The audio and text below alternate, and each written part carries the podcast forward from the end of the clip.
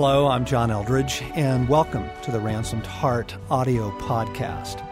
For more information on Ransomed Heart Ministries, our resources, and events, please visit us online at www.ransomedheart.com. Welcome to the Ransom Heart podcast. It's good to it's good to have your ears tuned in. dun, dun, In the background, you hear our news department. dun, offering a little background track here. Yeah. He may interrupt with traffic and weather, but this is Craig. McConnell, and the noisemaker is the uh, ally, friend, author John Eldredge. And- Knucklehead. yeah, let's stop it, Knucklehead. It's good to be with you. We're just continuing the conversation we've uh, been enjoying these last couple of weeks. Summer is winding down, and um, John, you've written a new book, Beautiful Outlaw, and it's about Jesus, the life of Jesus, and experiencing his life. It's coming out uh, this October, and you've got to give us a little bit of the backstory. Where did this book come from? Uh, how did you stumble upon this? What made you want to write about Christ? Yeah.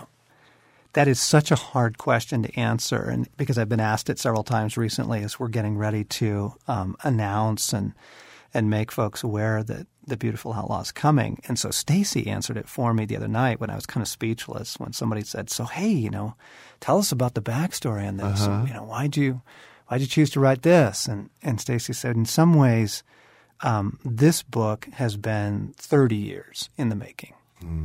It really has." Um, but let me tell a story that I think will introduce some of this.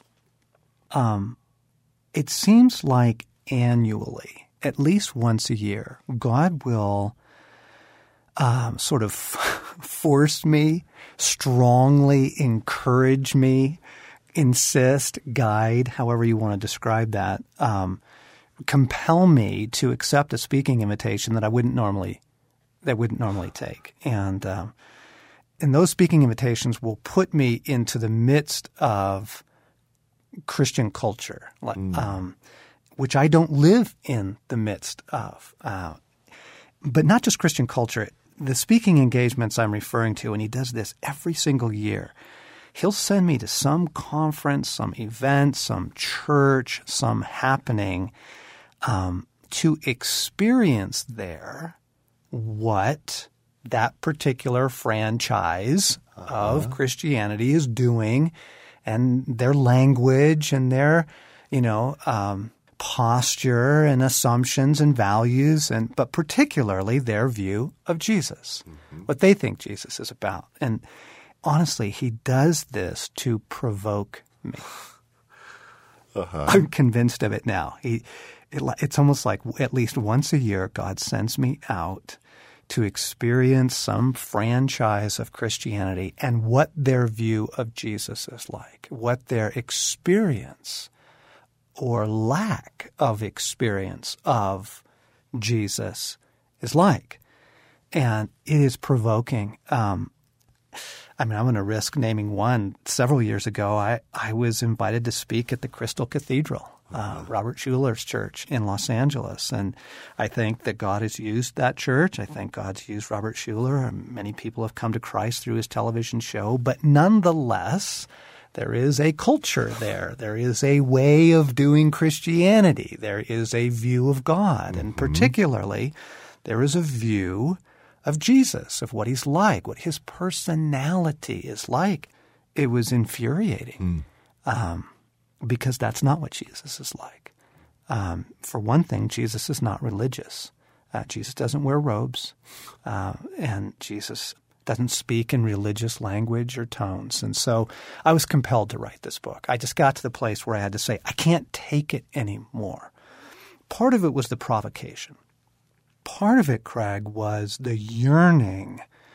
Um, you know what? In some ways, I mean, I've written this book for my sons and their friends because I want people, uh, just beginning with the people I love, uh, with the neighbors that Stasi and I are trying to reach out to and, and win.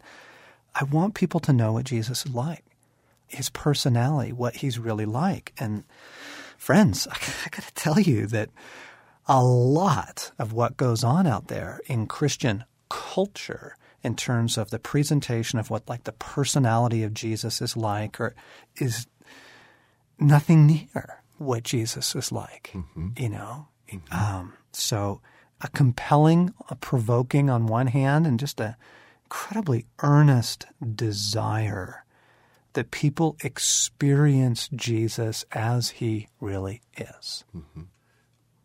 John, what's been the pushback on this? What, I mean, it it would be so much easier on one hand to write a book on the end times and how to cope with changing times. Yeah, uh, there's so many other crisis. There's yeah. so many other topics and issues, and you're writing one on Jesus, and understand you being provoked to do that. Uh, I guess what I'm asking is, was the topic, was the idea something that uh, has been embraced by publishers? Has um, what have you gone through to to go from this book kind of stewing in you for 30 years to actually writing yeah, it? Yeah, that's wow, that's a great question because um, I forgot the story. The story is um, it's been really hard to get this book done and get to it. And the backstory goes like this: that um, I went to a new publisher. You know, you kind of move through different publishers in the publishing world, like people move through different doctors or different attorneys or, mm-hmm. or different tax planners or whatever. You know, they're um, and, and so I went to a, a, new publisher several years ago, and, and the book that I wanted to do was the book on Jesus. And, and their response was, no, no, no, books on Jesus. This is a Christian publisher. Books on Jesus don't really sell. and, and I, am like, what are you talking about? And, and, uh, but here's the problem. I compromised. I folded. Um, it was a new publishing relationship and we are trying to get off to a good start. And so they said, you know, we'll do the book on Jesus, but could you at least give us something stronger to start with? You know, something that's going to appeal a little bit more to a broader readership. And Stasi and I had been talking about a book on marriage. And so I'm like, well, yeah, sure. We could, we could, we could, you know, we could make a concession. And yeah. uh, I shouldn't have done it. I shouldn't have done it. I caved. I folded under pressure. I admit it. I see it now. Um, we wrote Love and War and Love and War is an awesome book, yeah, and, and I think yeah. God's using it. But nonetheless, um, I think I was supposed to write this book first. Mm. So finally getting back around to this, the story goes on that that okay, so you know we do Love and War, and then I start writing the book on Jesus, and the publisher says, no, we don't, we don't really want to do the book on Jesus. I was furious, so I left. I left that publisher and said, no, I've I've got to go find somebody who's excited about this book because this is what I have to do. It's now. A, it's now a matter of obedience. Yes. You know, like this is repentance now. I'm, I'm late in getting this book. Uh-huh. Um, and I really think I am late in the sense of I really think that God wants this message on on Jesus out there.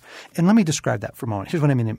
Um, we're about to give you some samples in the coming weeks of me reading some sections from Beautiful Outlaw so you can get a real taste and a flavor for the book. But let me at least set it up like this um, email and texting have gotten me in so much trouble in the last year.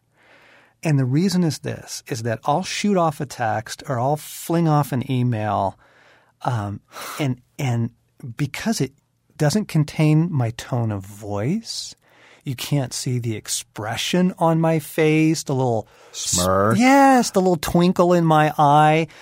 Dear friends of mine have been wounded, hurt, angered, offended, rejected because they've misinterpreted my words. Yes. Okay. That's the problem we bring to the Gospels. Most of us read the Gospels without the personality of Jesus. We don't hear his tone of voice. We don't see the twinkle in his eye. We don't see the slightly raised eyebrow, mm-hmm. the expression on his face.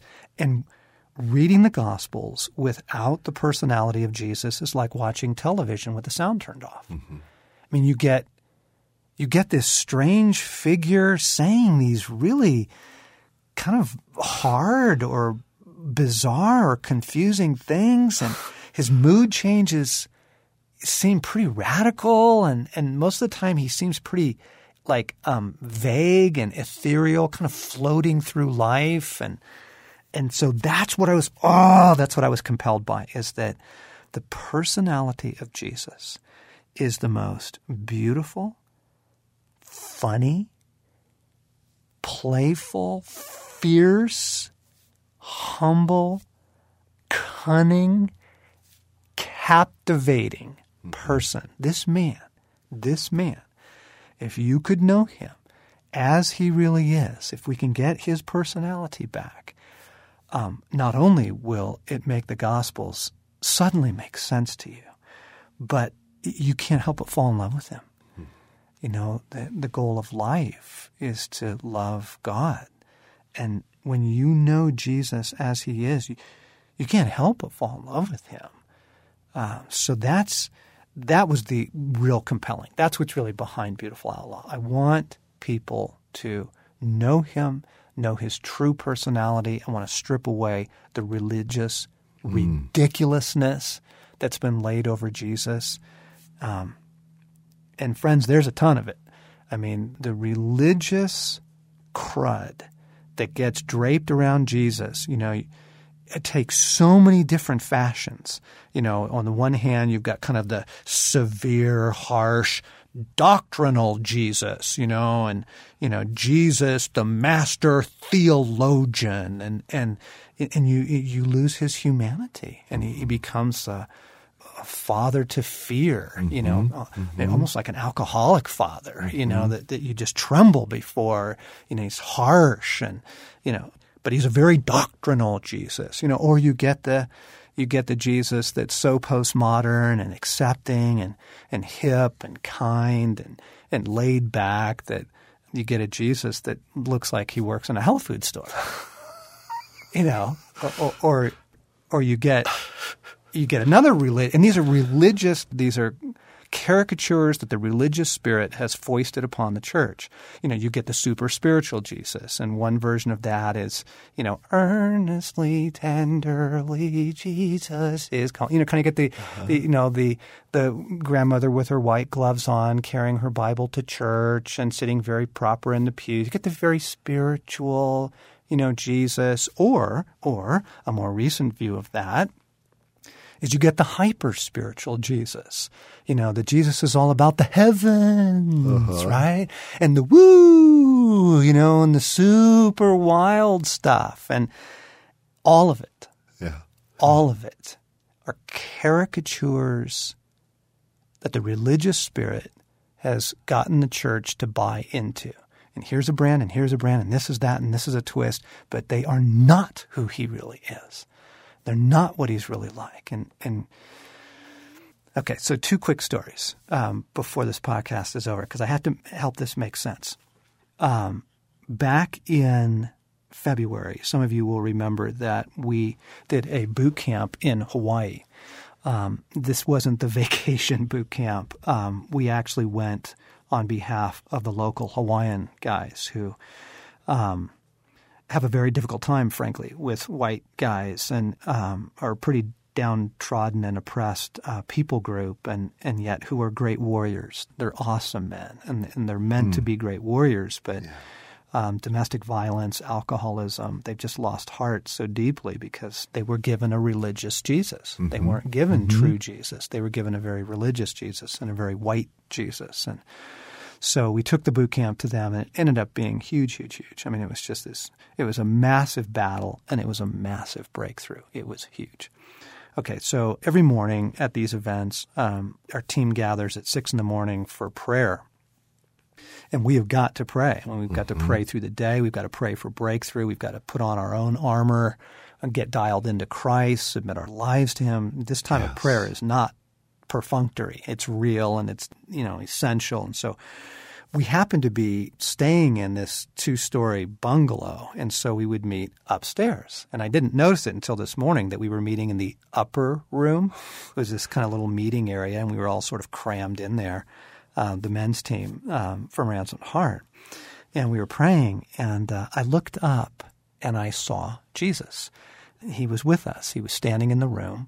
He was leaning up against the door um, leaning against the door already kind of had this sort of relaxed, kind of casual, um, intimate, um, I'm here with you. I love what you're doing. I'm part of this.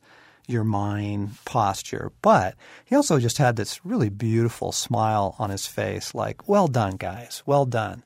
And then I noticed that he was dressed in armor, um, not metal armor, but more like a, like a leather, um, you know, kind of uh, Scottish, braveheartish kind of armor, had a sword on, and it was clear that Jesus was ready for battle, that he was getting ready.